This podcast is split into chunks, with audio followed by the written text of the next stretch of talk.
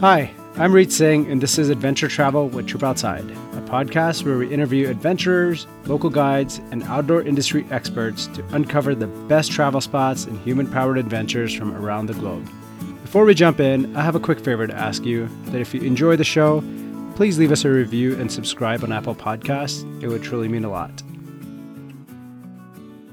Hello, everyone. Welcome to the Trip Outside podcast. Today, we are exploring Zion National Park and outside of the park with Zion Rock and Mountain Guides. We're joined today with Larry from Zion Rock and Mountain, and we're really excited to have this team join us today. We have a personal long term uh, relationship with Zion and the area. And funny enough, one of the ways that Julie and I got into canyoneering was in 2016 uh, with Zion Rock and Mountain Guide, way before we started Trip Outside.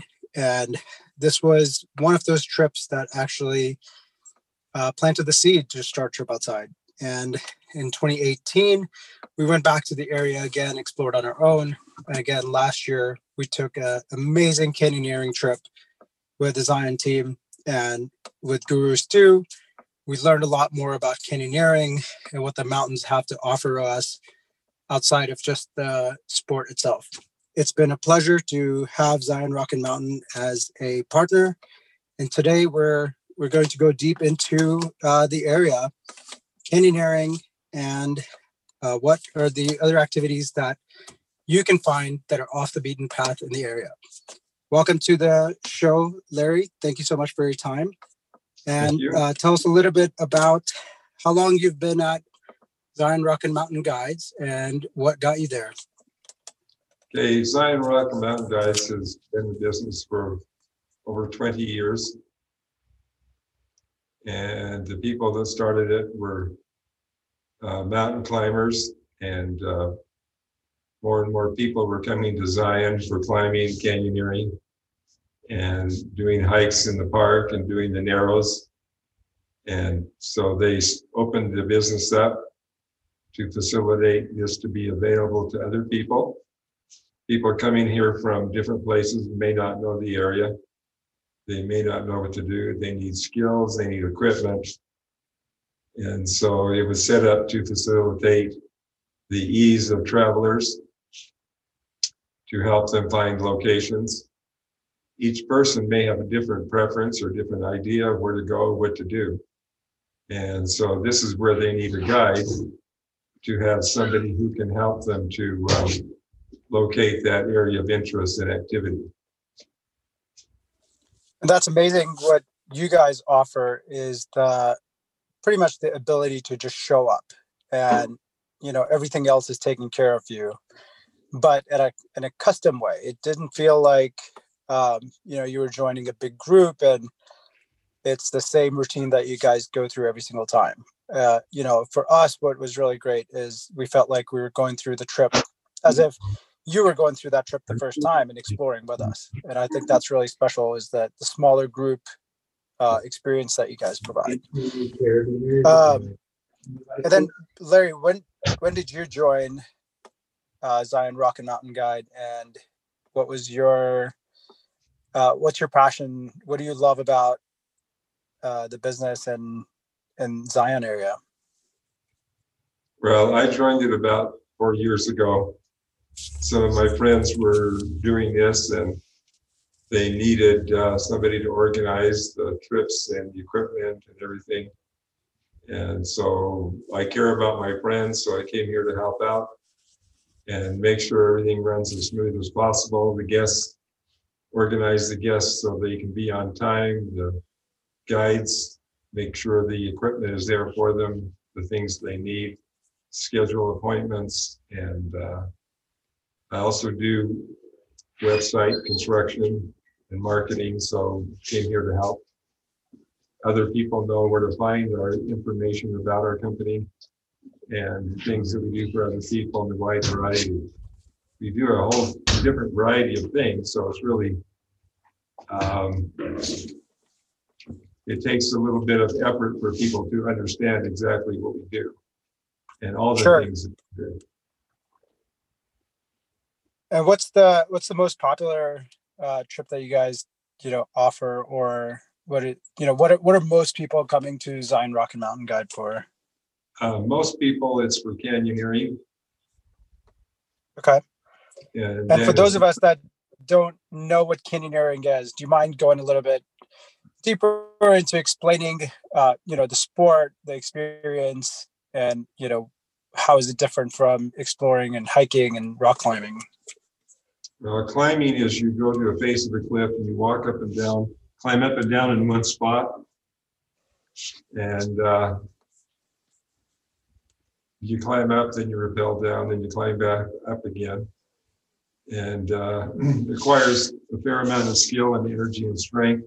Canyoneering, you walk to the top of the area where the cliff is. We put some rappelling equipment on you and you rappel down to the bottom of the canyon. The canyons we take you to are slot canyons. Some of them are two to six feet wide, others are 10 to 25 feet wide.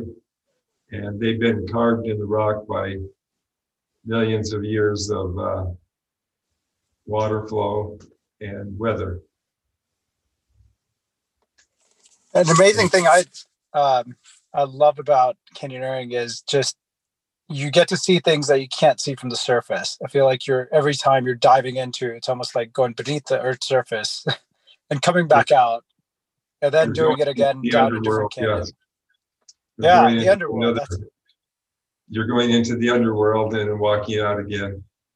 And uh, some people, some people feel they're claustrophobic, but the canyon is open clear to the sky. So the canyons on both sides of you can be anywhere from thirty feet to two hundred feet above you. And That so it's not, and then to walk from one area to the other, you may have to do some hiking, scrambling. Scrambling is when you may have to get on all fours to climb up a incline. And stemming is where you put your feet on one wall and your hands on the other wall and climb up to the next section that way. Yeah, this is nature's version of uh, American Ninja Warrior. Exactly. In fact, one of our, one of our guides here, um, four years ago, actually won the Ninja Warrior. Oh, who was that? Um, Isaac Caldiero. Okay, I'm going to have to look that up and, and Uh, experience uh, check out the show. yeah, he comes back here in uh, canyoneers in the summer. It's his most enjoyable thing that he likes to do is be here. I don't blame him. It's a beautiful area. yeah. And NASA Uh, also sends their astronauts to the canyons in the area to uh, teach them how to cooperate, solve problems, and work together to get through obstacles. That's really interesting. I know you're um, you guys you were talking to me about your team building um, you know, and the experience that either companies or small whatever group it is that uh, goes into it, that the team building that comes out of this is something that's is you know can't be experienced in many other activities. I, I really like that uh, there is something for whether it's corporate events or smaller teams to be able to get outdoors and experience these things together instead of you know another happy hour or going to um, you know the typical team building activities this is Right. so unique it's close to uh, an area where everyone can find something else to do outside of just zion and canyoneering but this could be one activity that brings them to the area to do it together. Uh, i can see the benefit that they get get out of it. Uh, so what are some of the things that people what like what does a typical team building trip look like? Um, Um, well, we can do anywhere from two nights, two days, one night to twenty days, nineteen evenings where we go camping, uh, cook food for everybody. We have campfire discussions. Each day we'll either do a different canyoneering trip or hiking trip or mountain climbing or mountain biking or road biking, whatever the suits the needs of the individuals. And it gets them away from their uh, humdrum life, help them to escape for a moment where they can stop and think. But anyway, we try to get people together in groups where they can share information, share stories the- learn from each other. a good segue into sharing stories. And this is something that I uh, am always curious to see the the life of the guide. Uh, you know, you guys are going through some of the most adventurous places. There's flash flooding. There's snakes. All these other elements that you just can't plan for. Um, is there one that sticks out that was either a rescue or a close call that you want to share with us that either your guides have gone through or your um, either customers or you personally have gone through? Usually we don't really have close calls. We schedule things pretty good. Um, we plan as far as flash flooding. We watch the weather real good. We have, we know areas to go into where if there's any chance of rain or flooding, that we avoid those and go to areas that are safe. And the biggest thing that we have is people need have to work on overcoming their fears. Um, my cousin came through last month and she's 67 and she went and did a canyoneering trip for the day and she wasn't 100 but she broke out in tears twice and then she came back and broke out in tears again because she was so happy and so amazed at what she was able to do and uh, she was so impressed by it her daughter runs a NGO for Oprah and says, well, all the kids need to come here. This is the most amazing thing they could do. This is how they can unite and get back together and get away from the uh, stress of the world. Yeah, overcoming that fear, the power that uh, you feel, I guess, you know, the the confidence that comes and how quickly it can come if you can get over some, you know, it's fear of heights is a common fear for a lot of people and Mhm. you know having that trust in the guide and even for julie and i when we you, you have to take that leap of faith of stepping around the corner where you're overlooking you know a 75 foot drop but trusting that your guide has you you have yourself you've done all the things that you know you control and i think that's really incredible uh, story that you just shared about you know waiting till 67 and overcoming some of your fears. And also, I think for canyoneering, it's a common misconception that it's only for the most extreme outdoor enthusiasts, where it's really you can take you know kids along. And I've seen uh, some of your videos where, like your example, you know somebody in their 60s or 70s can even go out on a trip. So it's really about uh, you know being okay with testing your boundaries, trying new things and it seems like you guys can fit a trip according to the skill level of the group or the individual Well, That's what we always do. Um, we don't do random groups. We do, the only groups that we do are people that know each other or have a general purpose together. We took one family out that the grandfather was seventy-five. And he walked up to the first rappel and thought it might be too hard for him, so he was gonna walk back down. But when he realized it took more energy to walk back downhill than to canyoneer, he went ahead and did the rappel and he finished off the rest of the day and says, oh, this is easier than walking. Yeah And we had Yeah. another lady, she was seventy-two and she liked to do climbing. We took her up a place called Twila Tower, which is a monolith that goes thousand feet in the air and overlooks the valley and Zion. And Okay. um, she climbed that and had no problem. wow And is that in the barely creek area It's just right there by, um, you can see it from, uh, Springdale. It's over at Okay. Eagles, Eagles Crag.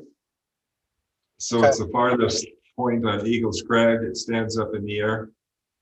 And, um, so it's, the official name is Twila Tower. And, uh, looks like a jar of syrup, kind of, if you look at it from the right angle. But it's, uh, thousand feet straight in the air. It's probably like a hundred feet by hundred feet at the base and goes on up to the top.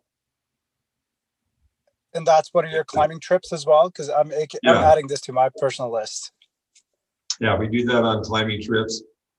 It's just that one little section that's a little bit, you have to be a little bit, takes a little bit of effort to go through, but that's only a few feet and the rest is fairly easy.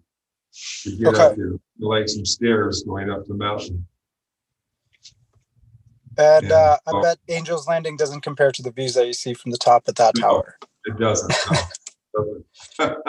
That's, it's, you're the only one up there. You're not going Yeah, past a thousand other people holding onto a chain. sure. And how has that uh, impacted? I mean, the crowd, Zion National Park, one of the most busiest, most visited park in the United States. Um, Right. it's got it has to be people like me that are coming back time after time and want to explore more outside of the park.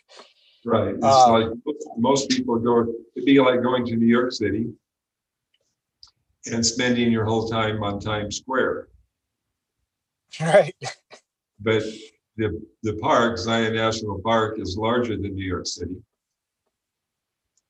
It, the buildings are four to five times taller than the ones in New York City. The Yeah. mountains are. The mountains. And yeah, so it's just like you have so much more to explore. Uh, I believe where you went canyoneering was on the west side of the park. And that's. Yeah, we went the- to Kolob area, I believe, and then we also went to Yankee Doodle back in 2016, which was Oh, way outside the park. That's way outside the park. The one you went to just recently, I believe, was Lambs Knoll. Yeah. And it's just on the west side. One third of that area is in the park and two thirds are outside the park. And it's funny how quickly you can lose the crowds. Like we just took one turn, drove down this road, and there was practically nobody down that road Mhm. at some of the busiest time of the year.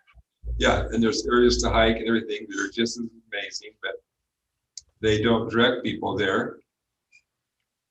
And so nobody sees it. There's also just further north, there's even more amazing places to go hiking and camping and um, so there's tons of areas you can do things all inside Zion, outside of Zion. On the east side of Zion, there's just we can show you some drone footage we have of all the canyons and groups out there on the east side. And the northeast side, we have Birch Hollow, Williams. In Williams, you can go, it's, it's a two mile hike and then a one hundred and twenty foot rappel. And you walk two miles through a narrow slot canyon that's three or four feet wide and it goes five or six hundred feet up in the air. on Wow. both sides of you. Wow. and- 120 foot rappel. I bet that's amazing. Yeah, and that's just one rappel, and the rest of the time you're going through a real narrow slot canyon, which is gorgeous. and Okay. And just And so so- fun to explore. The, Yeah, you so- know, just even just hiking through. Mhm. And Please so we have kind of northwest of the park um, that you can go through that are uh, an extreme, takes a little bit of hiking to get into them, and once you get in, you just, you have to go through the whole thing to get out. But it's gorgeous, it's beautiful, and on our, so these are gorgeous canyons, beautiful formations. And we can adjust these trips to fit any person. Right. That's uh and you're located right in Springdale for those listening that are curious to, you know, how you get started with this trip. You're essentially right outside the park, uh, the town of Springdale. That's where Zion Rock and Mountain is located. Uh, you show up and they take care of everything from there, which is extremely convenient. You know, typically when we've gone, we haven't had any of our climbing gear or anything with us. We just uh, we have the confidence to just show up and then we take the trip from there. So if someone is, uh, you know, inspired by canyoneering and they want to go explore, there's reasons you should know a few things that are. This is not just a, a regular hike. There's a lot of uh, dangers, and not to, you know, this we're not uh, doing a safety talk, but there's things that you should be mindful of when you're exploring these slot canyons. Most importantly, uh, flash floods, um, hypothermia, and um, what are some of the i guess what are some of the things that if you know if audience is listening and they want to try this themselves and there uh, there's reasons to go through your first few times with a guide or take a course. Do you mind digging into some of the the those things? Well there's there's learning how to use ropes and friction devices is the most important thing. And then we also have uh, you need to there's a device at the top you tie your ropes onto and when you get down to the bottom of the canyon you need to disconnect those ropes and if you sure. don't know the special knots and everything else and how to do this you set it up wrong um, you can get injured or death so right. you have as long as you know how to set things up tie the knots and are secure and it's different from doing it yourself and then doing it for other people and to keep mm-hmm. them safe. So it takes really years of skill and experience to know how to use the ropes, tie these things down. And you also have to know where these many of our are these links at the top of the canyon or have been set there for years. And the guides know where they're at. And every time they go through, they double check them, make sure they're secure, make sure the stuff hasn't worn out, it's safe. And if you don't know that, then you don't know where to go. So you need yeah. somebody to show you how to find things, how to look for them, how to use them. We have courses that go anywhere from one day course to five day courses where we teach people the knots, the links, how to find them. We take them out to different canyons and have them repel and then have them lead and give them directions so they can do it safely.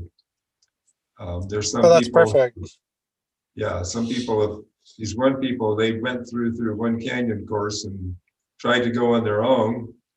The next day through a canyon inside the park. And the guide who took them on the canyon course beforehand, they, it was six o'clock and they hadn't got back yet. So he went out to the base of the canyon. It was dark and they were lost. And if he hadn't gone out there, they wouldn't have found their way back to the road.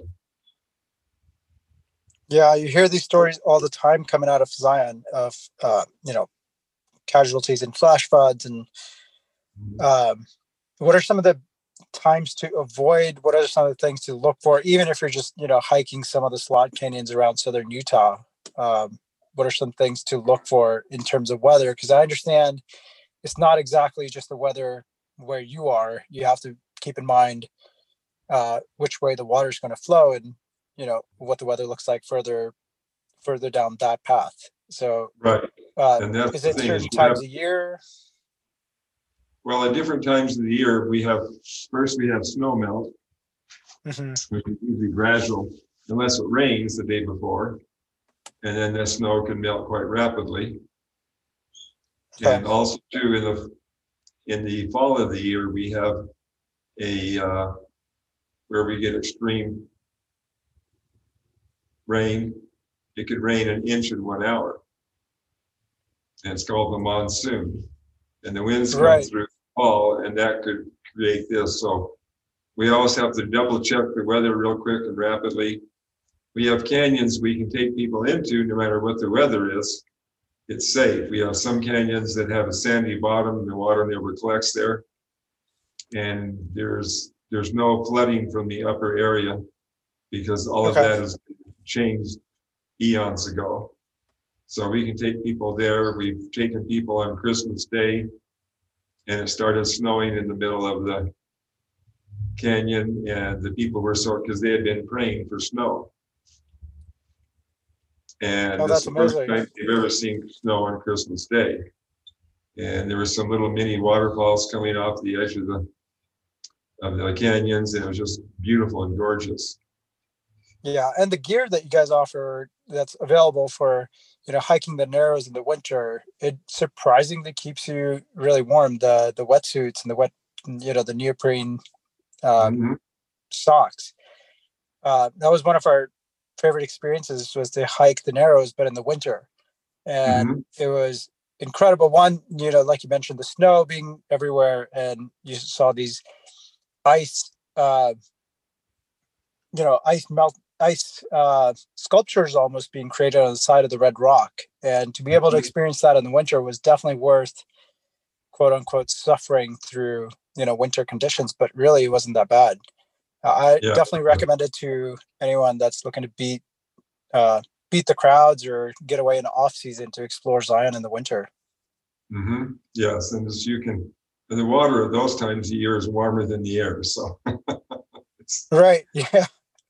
Yeah, you're actually better better off staying in uh, than in the up. water than trying to freeze to death in the air. But you can Sure. always keep warm and wear jackets and don't go into the area where you're gonna be over your head in water. But Right. you can just to your waist and, and in the narrows going from the bottom up, it's really easy to control where you go. And so if the water starts to get too deep for you, you just go to one side or the other of the river or just come back down. No matter what, it's gorgeous and beautiful. So there's no. And uh, and there's no permits required uh, in the winter. I believe for the subway hike, it's still it's permits all year long. Yeah, for the top down on subway, you need permits. Same with the, with the narrows, you need, for the top down, you need a permit. That's like a sixteen Okay. mile hike. The bottom up, you don't. And Okay. that's only a round trip, maybe four to six miles. Okay.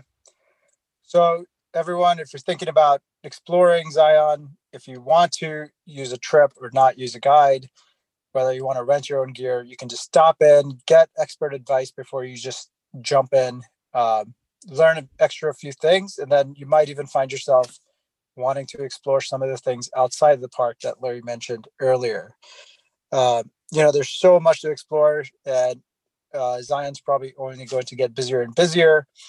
What are some of the things that um, you know we can do to recreate responsibly, Larry? To you know, as the crowds grow, uh, what are some things that users need to keep in mind in uh, while recreating in the area to maintain what we have and you know not love zion to death. Are there any tips there are some common challenges that you guys face that you could share?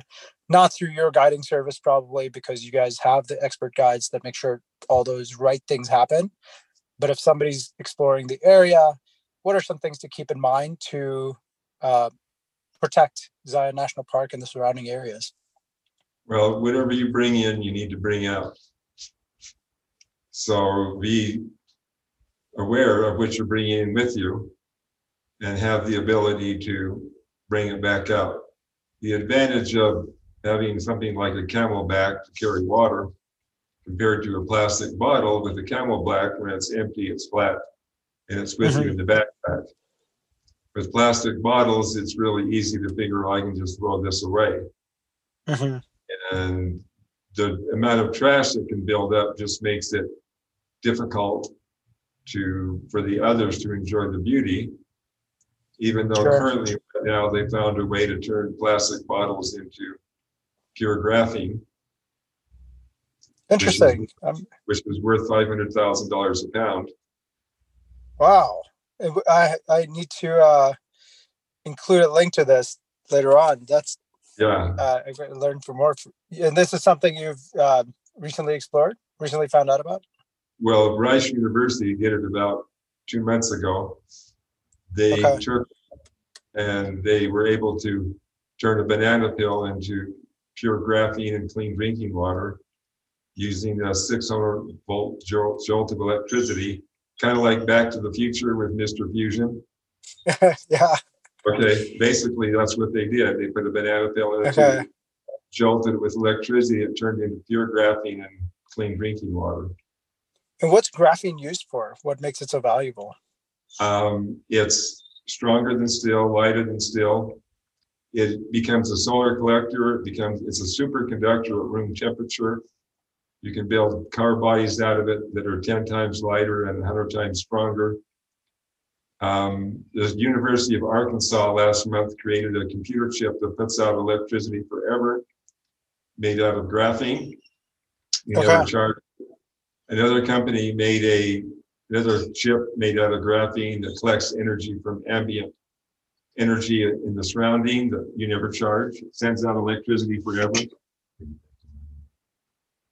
And so when you're here at Zion, make sure you bring your plastic bottles back with you because they're highly valuable.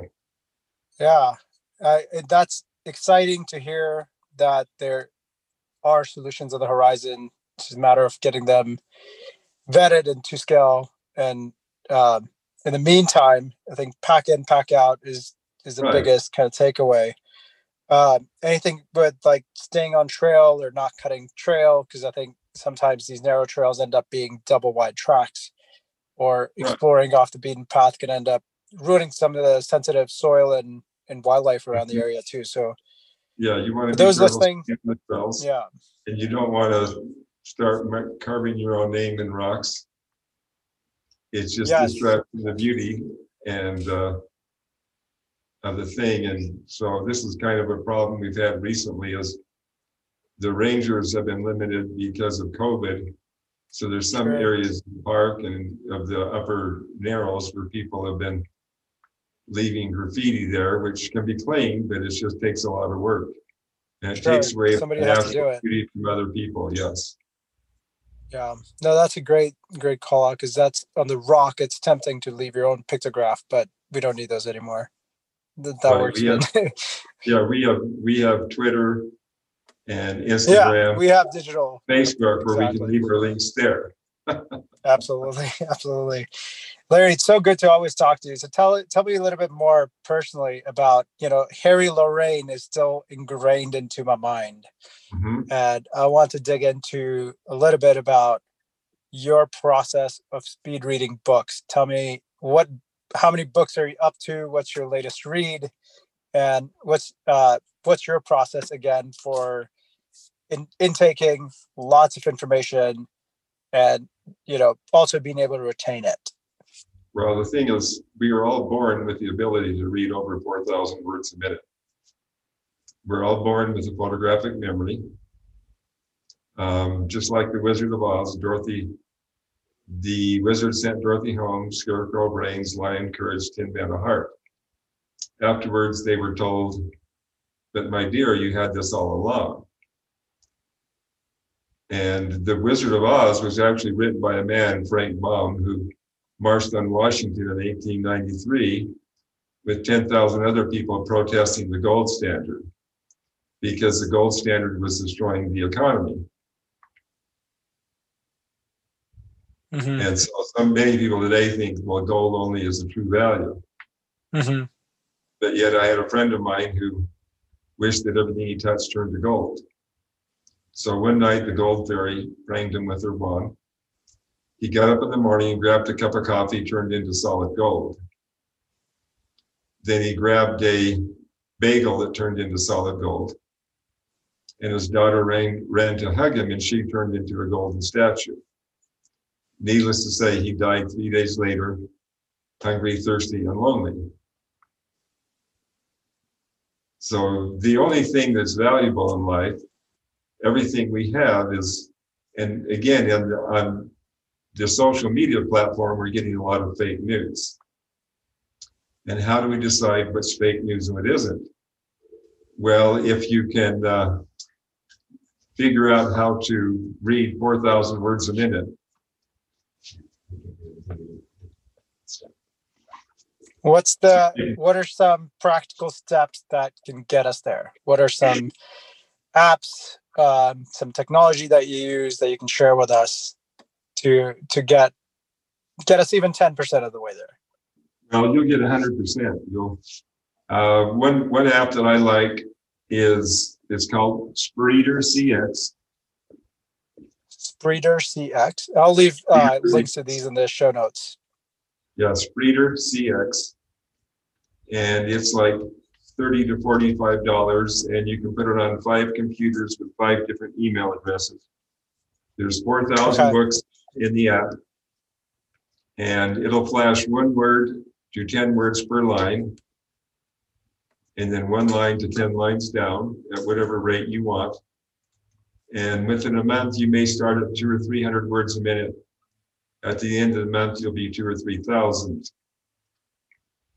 The wow. faster you read, the more you remember.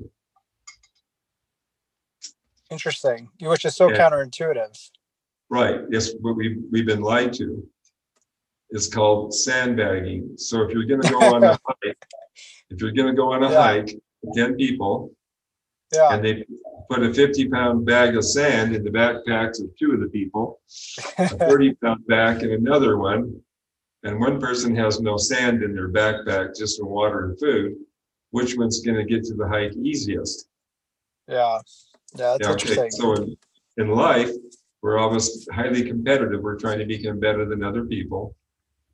And there's three ways to do this. One, you can put people down. The other one, you can pick yourself up. And the third way to become better than other people is to lift them up. And as humans, we're in all three states at one time. So Yeah. what of our energy do we going to put on putting people down or gossip? And the Greek word for gossip is diabolos, where we get our word for devil. It means to gossip. hmm And then we can do the human state, like Tony Robbins, pick yourself up by your bootstraps. And then we can go into the God or goddess state, which is lifting other people up. And as, as humans, we're never going to eliminate any one of these states, but it's what percent of your energy. So if we gave everybody a photographic memory and taught them how to read 4,000 words a minute, we wouldn't have student debt any longer. Yeah. And Yeah. they could be all be educated individuals right. And they would without be the extra debt. Yeah, they would be less fooled by fake news. And so, and so the more information you get, it's easier to discern if something is fake or not. Absolutely. Well, thank you so much for uh, the Larry wisdom. This is something I was genuinely excited about. That I would hope we would get to it and share some of your uh, your wisdom. I- I've definitely thought of it for the last since almost a year ago since I've last seen you, and have really stayed with me. And I'm glad we were able to get some of it out and Yeah. uh, share it Did with our you- audience. Did you ever get to our book, The Human Condition? Yeah, I will definitely add a link to that in the podcast and the show notes as well. Yeah, Uh, that's. that was excellent. co-authored by Larry and Stewart by Stuart Latz, uh, yes. Zion Rock and Mountain Guides. Well, thank you, Larry, for having uh, being part of the podcast, being part of Trip Outside Partner Network.